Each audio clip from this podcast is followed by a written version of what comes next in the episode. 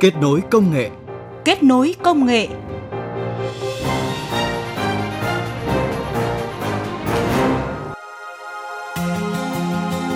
Các biên tập viên Minh Khánh và Ái Kiều xin chào quý vị thính giả. Chúng ta đang gặp nhau trong chương trình Kết nối công nghệ phát sóng 11 giờ thứ bảy và chủ nhật hàng tuần.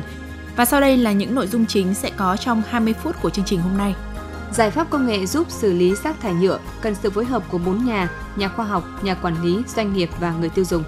Ứng dụng trí tuệ nhân tạo xây dựng thành công phiên bản thử nghiệm, phần mềm tự động đọc và hỗ trợ chẩn đoán bệnh qua ảnh X-quang lồng ngực tại Việt Nam.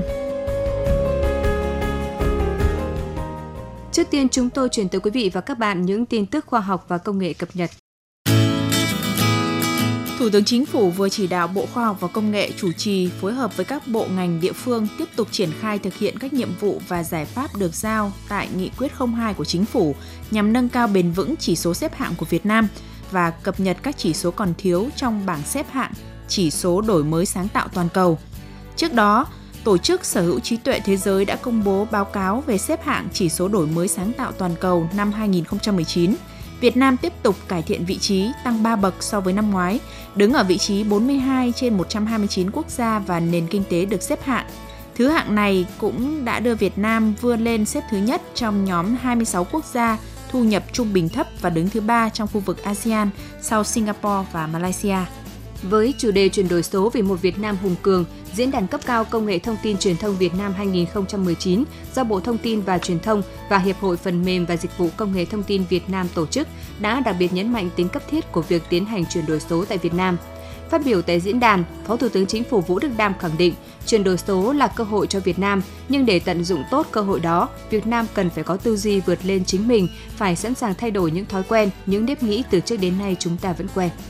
Liên minh chuyển đổi số Việt Nam vừa chính thức ra mắt với 8 doanh nghiệp công nghệ thông tin lớn gồm Viettel, VNPT, FPT, Mobifone, CMC, BKV,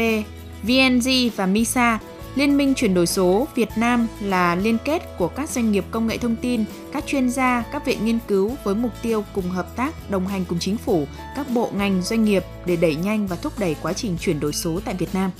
Tại Hội nghị Khoa học và Công nghệ hạt nhân toàn quốc lần thứ 13 do Viện Năng lượng Nguyên tử Việt Nam phối hợp với Sở Khoa học và Công nghệ tỉnh Quảng Ninh tổ chức mới đây, Bộ Khoa học và Công nghệ khẳng định Việt Nam chỉ sử dụng năng lượng nguyên tử vì mục đích hòa bình và điều này đã được ghi trong các chính sách của chính phủ. Thực tế Việt Nam đã ứng dụng thành công khoa học công nghệ hạt nhân trong nhiều lĩnh vực như nông nghiệp, y tế, hạt nhân môi trường, công nghiệp, đạt được nhiều kết quả, đóng góp vào tăng trưởng GDP trung bình từ 6 đến 7% một năm.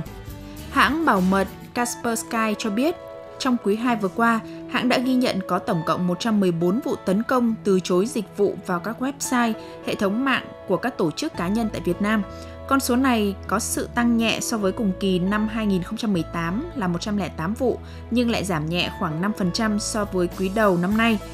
Kaspersky cho biết xu hướng tấn công từ chối dịch vụ đang gây ra nhiều lo ngại cho doanh nghiệp Do đó, các doanh nghiệp nên đảm bảo rằng các giải pháp an ninh mạng luôn phải sẵn sàng chống lại các cuộc tấn công từ chối dịch vụ phức tạp này.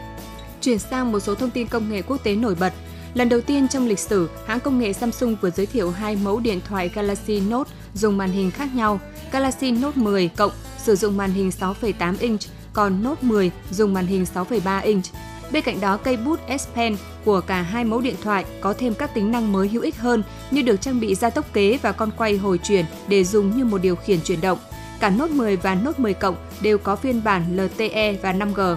Tuy nhiên, các bản 5G còn hạn chế vì phần lớn nhà mạng chưa triển khai thế hệ mạng mới này. Samsung cũng cho biết Galaxy Note 10 và Note 10 Cộng sẽ được bán ra thị trường từ ngày 23 tháng 8 tới và đã nhận đặt trước từ bây giờ. Một nhóm nhà khoa học người Mỹ mới đây cho biết bước đầu đã có thể chuyển các tín hiệu trong não bộ sang dạng văn bản với tỷ lệ chính xác lên đến gần 80%. Đây là lần đầu tiên con người có thể chuyển đổi những gì muốn nói thành dạng văn bản với tốc độ nhanh và bắt kịp những cuộc hội thoại tự nhiên giữa hai người. Theo nhóm nghiên cứu từ trường đại học California, San Francisco, Mỹ, công trình nghiên cứu này của các nhà khoa học sẽ giúp hỗ trợ các bệnh nhân gặp khó khăn khi nói chuyện, cho phép họ có thể giao tiếp nhanh chóng hơn hẳn các thiết bị hỗ trợ trước đây chuyên phân tích chuyển động mắt hay các cơ trong cơ thể.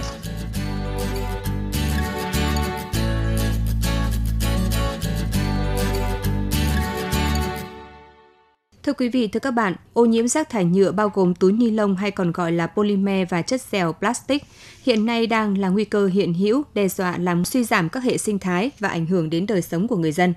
Để xử lý vấn đề rác thải nhựa, cùng với các giải pháp về cơ chế chính sách khuyến khích, nâng cao nhận thức và thay đổi thói quen sử dụng của người dân và doanh nghiệp, thì yêu cầu cấp thiết là nghiên cứu quy trình công nghệ xử lý rác thải nhựa với mong muốn chung tay cùng xã hội giải quyết vấn đề ô nhiễm rác thải nhựa, một bài toán khó hiện nay không chỉ ở Việt Nam mà cả trên thế giới. Mới đây, các nhà khoa học tại Viện Hàn Lâm Khoa học và Công nghệ Việt Nam đã nghiên cứu và chứng minh khả năng phân hủy rất khác nhau của các túi ni lông hiện có trên thị trường. Nghiên cứu này cũng là cơ sở để thiết kế quy trình công nghệ xử lý chất thải nhựa thông qua việc giúp người dân nhận biết khả năng phân hủy của sản phẩm túi ni lông, nhựa và định hướng cho các cơ quan quản lý để bảo vệ môi trường. Theo số liệu thống kê, nếu trung bình khoảng 10% số lượng chất thải nhựa và túi ni lông không được tái sử dụng mà thải bỏ hoàn toàn, thì lượng chất thải nhựa và túi ni lông thải bỏ ở Việt Nam sắp xỉ khoảng 2 triệu 500 nghìn tấn một năm. Mức tiêu thụ nhựa trên đầu người tại Việt Nam cũng tăng nhanh. Nếu như năm 1990 là khoảng gần 4 kg một người một năm, thì đến năm 2015 đã lên tới hơn 40 kg một người một năm và đến nay thì còn cao hơn nhiều.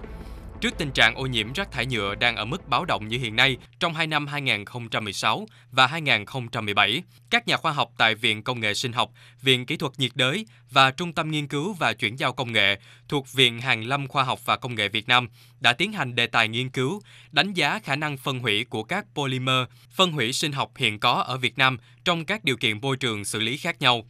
Theo Phó Giáo sư Tiến sĩ Đặng Thị Cẩm Hà, Viện Công nghệ Sinh học, chủ nhiệm đề tài, Điểm nổi bật của nghiên cứu là đã phân lập và tách được tổ hợp các chủng vi sinh vật và xạ khuẩn ưa nhiệt từ nguồn tài nguyên thiên nhiên sẵn có của Việt Nam. Tổ hợp các chủng vi sinh vật và xạ khuẩn này trong điều kiện môi trường ưa nhiệt khác nhau có khả năng phân hủy các túi ni lông phân hủy sinh học hiện có cái sự khác biệt đấy là trước là liên quan đến rác, còn bây giờ là tập trung với nhựa.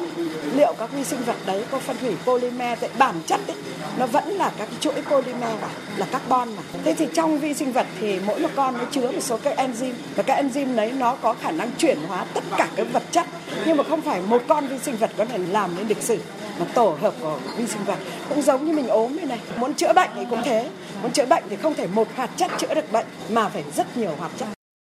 Bốn mẫu túi ni lông được dùng trong nghiên cứu là các mẫu túi được quảng cáo có khả năng phân hủy sinh học trên thị trường trong nước và nước ngoài, là túi ni lông của Hà Lan, Đức, đã được cấp chứng chỉ phân hủy sinh học, có khả năng ủ làm phân hữu cơ. Túi từ đề tài nghiên cứu của Viện Hóa học, túi tại các siêu thị được cấp chứng chỉ thân thiện môi trường, được sản xuất bằng công nghệ nhập khẩu và túi có nguồn gốc dầu mỏ đang được dùng phổ biến hàng ngày tại Việt Nam.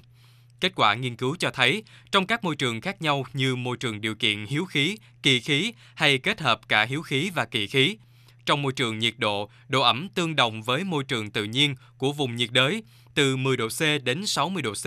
hay như trong môi trường chịu tác dụng của tia tử ngoại, các tác nhân là tổ hợp các chủng vi sinh vật và xạ khuẩn ưa nhiệt và các tác nhân vật lý có khả năng phân hủy khác nhau đối với từng loại túi ni lông. Trong đó, túi của Hà Lan, Đức bị phân hủy mạnh nhất, từ 45 đến 46% sau 14 tháng do tác nhân vật lý và 91% sau một tháng do tác nhân là các chủng vi sinh vật và xạ khuẩn ưa nhiệt.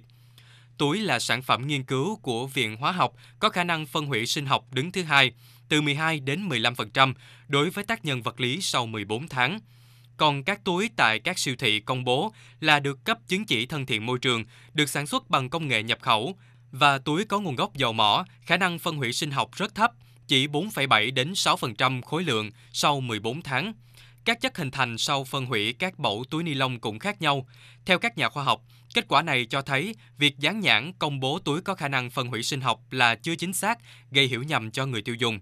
Các nhà khoa học cũng khuyến cáo, từ kết quả nghiên cứu này, các doanh nghiệp cần nghiêm túc đưa sản phẩm túi ni lông của mình đi phân tích, đánh giá các tính chất, đặc tính để viết thông tin trên bao bì đúng mức. Từ đó, người tiêu dùng có thông tin chính xác khi sử dụng sản phẩm. Và quan trọng hơn, như khẳng định của giáo sư tiến sĩ Thái Hoàng, nghiên cứu viên cao cấp Viện Kỹ thuật nhiệt đới, thì nghiên cứu của các nhà khoa học là cơ sở công nghệ quan trọng để xử lý rác thải nhựa, túi ni lông phù hợp, hiệu quả trong thời gian tới mà đây là cơ sở công nghệ rất là quan trọng để có thể xử lý ờ, các cái rác thải nhựa ờ, đặc biệt là các cái màng các cái túi ni lông hiện nay thì ờ, vẫn chủ yếu là những cái nghiên cứu cơ bản là chính. Thế còn trong thời gian tới thì một mặt ở tại Viện Hàn Lâm, tại các cái phòng thí nghiệm trên các viện chuyên ngành thì tiếp tục có những cái nghiên cứu cơ sở công nghệ đấy để nó nó có thể đáp ứng được các cái nhu cầu của thực tế.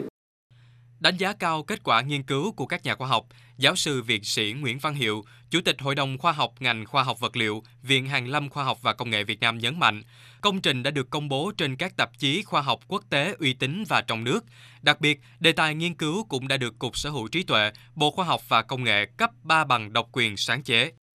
Chúng tôi đã đặt vấn đề là phải tìm cái con đường xử lý. Thế thì cái cách mà xử lý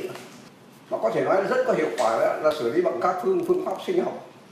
đề tài học có thể nói là hoàn thành xuất sắc. Và sau đó hội đồng khoa học lại đánh giá. Đánh giá xong đó thì cái kết quả ấy lại còn phải đưa sang để cấp bằng độc quyền sáng chế. Thưa quý vị, thưa các bạn, như khẳng định của các nhà khoa học, thì đề tài nghiên cứu đánh giá khả năng phân hủy của các polymer phân hủy sinh học hiện có ở Việt Nam trong các điều kiện môi trường xử lý khác nhau mới chỉ là bước đi đầu tiên, là cơ sở công nghệ quan trọng để hướng tới xử lý rác thải nhựa, rác thải sinh hoạt ở quy mô lớn hơn. Tuy vậy thì để hướng tới đích đến là xây dựng quy trình công nghệ xử lý rác thải nhựa nói riêng và rác thải sinh hoạt nói chung thì vẫn còn rất nhiều việc phải làm. Trong đó cần có sự phối hợp của bốn nhà, nhà khoa học, doanh nghiệp, nhà quản lý và người tiêu dùng như khẳng định của tiến sĩ Hà Quý Quỳnh, trưởng ban ứng dụng và triển khai công nghệ Viện Hàn Lâm Khoa học và Công nghệ Việt Nam khi trả lời phỏng vấn của phóng viên Đài Tiếng Nói Việt Nam ngay sau đây. Vâng, à, trước tiên xin được cảm ơn ông đã dành thời gian trả lời phỏng vấn của phóng viên Đài tiếng nói Việt Nam ạ. À, thưa ông ạ, nghiên cứu của các nhà khoa học thì giờ đây cần phải hướng đến giải quyết những cái vấn đề uh, cấp thiết hiện nay của cuộc sống và một trong những yêu cầu hiện nay đó là giải quyết vấn đề rác thải nhựa. Uh, và đây cũng là một trong những cái định hướng nghiên cứu của Viện Hàn Lâm Khoa học và Công nghệ Việt Nam trong cái thời gian vừa qua đúng không ạ? Nhất là Viện Hàn Lâm Khoa học Công nghệ Việt Nam là cơ quan trực thuộc chính phủ với các cái chức năng như là nghiên cứu cơ bản, điều tra cơ bản, thứ hai là phát triển ứng dụng triển khai công nghệ. Thứ ba là đào tạo nguồn nhân lực có trình độ cao. Thì với cái, những cái chức năng như thế thì viện hàn lâm khoa học công nghệ việt nam nghiên cứu đa ngành đa lĩnh vực về khoa học tự nhiên và ờ, viện hàn lâm có những cái ờ, đánh giá những cũng như là những cái ờ, hướng nghiên cứu mà rất là cơ bản để mà dự báo cũng như là đưa ra được những cái chính sách cũng như là những cái công nghệ mới, những cái vật liệu mới và áp dụng trong xã hội. Ví dụ như là đối với các cái lĩnh vực ờ, về sự phát triển như vũ bão của khoa công nghệ thì viện hàn lâm cũng tiếp cận. Thứ hai là nghiên cứu để tạo ra những cái vật liệu mới, những cái công nghệ mới mà chúng ta có thể áp dụng được. Ờ, thứ ba là những cái vấn đề về môi trường, về chất thải thì viện hàn lâm cũng quan tâm. Trong cái vấn đề về chất thải thì có những cái chất thải nó khó phân hủy và nó không phân hủy được thì viện hàn lâm cũng quan tâm để nghiên cứu và lựa chọn những cái vấn đề để mà nghiên cứu.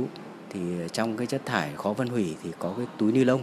và các màng polymer là những cái loại vật liệu mà chúng ta sử dụng rất là thường ngày. Nhưng mà cái việc phân hủy cũng như là đánh giá sự phân hủy của nó là à, thật sự cũng còn có rất ít thông tin. Thì à, trên cơ sở đó thì viện hàn lâm hội đồng ngành khoa học vật liệu đã đặt hàng các nhà khoa học là đánh giá cái khả năng phân hủy các cái túi ni lông, màng polymer ở trên Việt Nam thì ờ, đấy là cái hướng mà Viện Hàn Lâm đã lựa chọn để đặt hàng các nhà khoa học về các cái ờ, nội dung này. À, về nghiên cứu đánh giá khả năng phân hủy của các chất polymer thì để triển khai các cái công nghệ này của các nhà khoa học vào trong cuộc sống thì chắc hẳn cũng còn nhiều việc cần phải làm và cần có cái sự liên kết thưa ông ạ. À, tất nhiên rồi để mà có ra được một cái sản phẩm nó có giá trị cho xã hội thì một mình nhà khoa học không làm được mà phải cần sự ờ, vào cuộc của các doanh nghiệp. Người ta ứng dụng các cái ờ, sản phẩm nghiên cứu các cái kết quả nghiên cứu này để áp dụng vào trong cái quá trình sản xuất cũng như là tạo ra cái nguồn vật liệu để mà đưa vào quá trình sản xuất để làm sao mà có được những cái sản phẩm đúng mong muốn là phân hủy tốt thân thiện với môi trường trong cái điều kiện nhiệt đới của mình. Đấy, thứ ba nữa là người tiêu dùng cũng phải biết cách lựa chọn làm sao. Bây giờ tôi uh, lựa chọn những cái sản phẩm mà nó thân thiện với môi trường thật sự chứ không phải là những cái mà cứ tưởng như thế nhưng mà không phải thế. Cái thứ tư là các nhà quản lý cũng như nhà nước cũng phải vào cuộc. Rồi thì các cơ quan báo chí truyền thông cũng phải thay đổi cái quan điểm của người tiêu dùng là làm sao có những cái ờ, lựa chọn nó đúng với những cái tiền mà mình bỏ ra để có những cái sản phẩm nó thân thiện với môi trường và nó có ích lợi cho môi trường. Vâng, xin trân trọng cảm ơn ông ạ. Thưa quý vị, như khẳng định của các nhà khoa học thì vấn đề xử lý rác thải nhựa là bài toán rất khó hiện nay, không chỉ đối với Việt Nam mà ngay cả trên thế giới cũng chưa tìm ra được giải pháp tối ưu. Tuy nhiên trước mắt thì các nhà khoa học tại Viện Hàn Lâm Khoa học và Công nghệ Việt Nam cũng nhấn mạnh cần tiếp tục nghiên cứu để tạo công nghệ hướng tới xử lý rác thải nhựa, chất dẻo có khả năng phân hủy sinh học. Bên cạnh đó, các đơn vị có thẩm quyền quản lý lĩnh vực rác thải, trong đó có rác thải sinh hoạt, cần chủ động đề nghị nhà nước đầu tư phòng thí nghiệm đủ tiêu chuẩn để đánh giá và cho phép các loại polymer chất dẻo nào được sử dụng làm vật liệu phân hủy sinh học, góp phần giảm tác động xấu đến môi trường sống và phát triển kinh tế bền vững tại Việt Nam. Kết nối công nghệ vươn tầm thế giới. Kết nối công nghệ vươn tầm thế giới.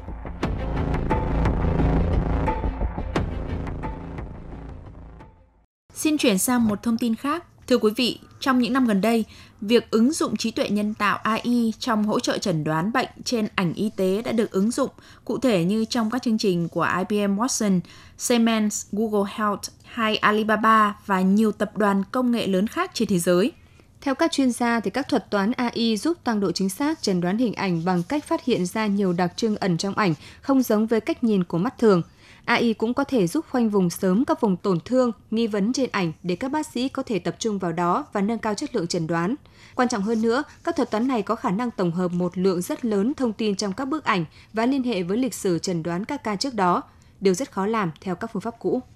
Tại Việt Nam, nhóm nghiên cứu phân tích hình ảnh y tế thuộc Viện Nghiên cứu Dữ liệu lớn Tập đoàn Vingroup đã vừa xây dựng thành công phiên bản thử nghiệm phần mềm tự động đọc và hỗ trợ chẩn đoán bệnh qua ảnh X-quang lồng ngực với độ chính xác lên tới 90%. Hãy cùng chúng tôi tìm hiểu về phần mềm này trong những phút còn lại của chương trình ngày hôm nay. Hiện nay, việc chẩn đoán bệnh qua hình ảnh y tế như ảnh X-quang, ảnh cắt lớp, ảnh chụp cộng hưởng từ vân vân thường được thực hiện thủ công bởi các bác sĩ chẩn đoán hình ảnh. Phương pháp này có những hạn chế nhất định về độ chính xác. Các bác sĩ đôi khi có thể bỏ sót những chi tiết nhỏ nhưng quan trọng do hạn chế mắt thường, áp lực về thời gian, số lượng bệnh nhân cũng như cường độ công việc. Tuy nhiên, hạn chế này sẽ được khắc phục khi áp dụng trí tuệ nhân tạo AI vào việc chuẩn đoán bệnh bằng hình ảnh. Theo đó, phần mềm tự động đọc và hỗ trợ chuẩn đoán bệnh qua ảnh X-quang lồng ngực được xây dựng dựa trên dữ liệu mở từ ảnh chụp X-quang thực tế cả người có bệnh và không có bệnh. Kết quả cho thấy nếu dựa vào tiêu chí đánh giá của ngành y tế, cả độ nhạy và độ đặc hiệu của thuật toán thì đều đạt trên 90%, thậm chí trên 95% đối với một số mặt bệnh.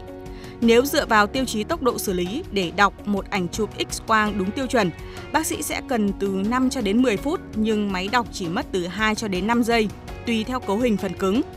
Giáo sư Vũ Hà Văn, Viện trưởng Viện Nghiên cứu Dữ liệu lớn cho biết, để chắc chắn về khả năng trong việc thực hiện những nghiên cứu đạt chuẩn quốc tế, nhóm nghiên cứu đã gửi phần mềm tham dự hai cuộc thi uy tín tổ chức trên nền tảng mở. Cụ thể, trong cuộc thi chuẩn đoán bệnh tràn khí màng phổi do Hiệp hội Tin học Hình ảnh Y tế Hoa Kỳ tổ chức, Nhóm nghiên cứu của viện đang nằm trong 5 vị trí dẫn đầu trên tổng số hơn 1.000 đội dự thi từ khắp nơi trên thế giới. Trong đó có rất nhiều đội thi mạnh đến từ các tổ chức uy tín của Liên bang Nga, Hoa Kỳ, Trung Quốc, Israel vân vân. Còn trong cuộc thi chuẩn đoán 12 bệnh phổi phổ biến qua ảnh X-quang lồng ngực do Đại học Stanford Hoa Kỳ tổ chức, nhóm nghiên cứu cũng đang đứng ở vị trí thứ 5 trong tổng số 40 đội.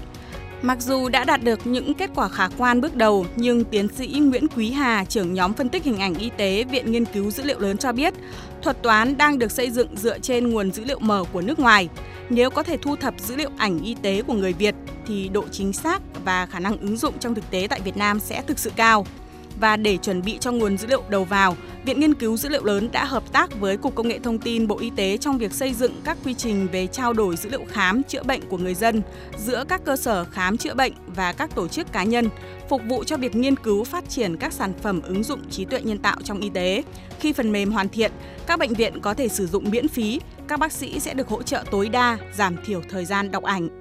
Ở các bệnh viện tuyến dưới, nơi không có nhiều chuyên gia thì việc áp dụng trí tuệ nhân tạo sẽ tăng đáng kể cơ hội cho người bệnh được tiếp cận với phương pháp chuẩn đoán bệnh hiện đại, giúp các bác sĩ có thêm thông tin hữu ích để quyết định liệu pháp điều trị.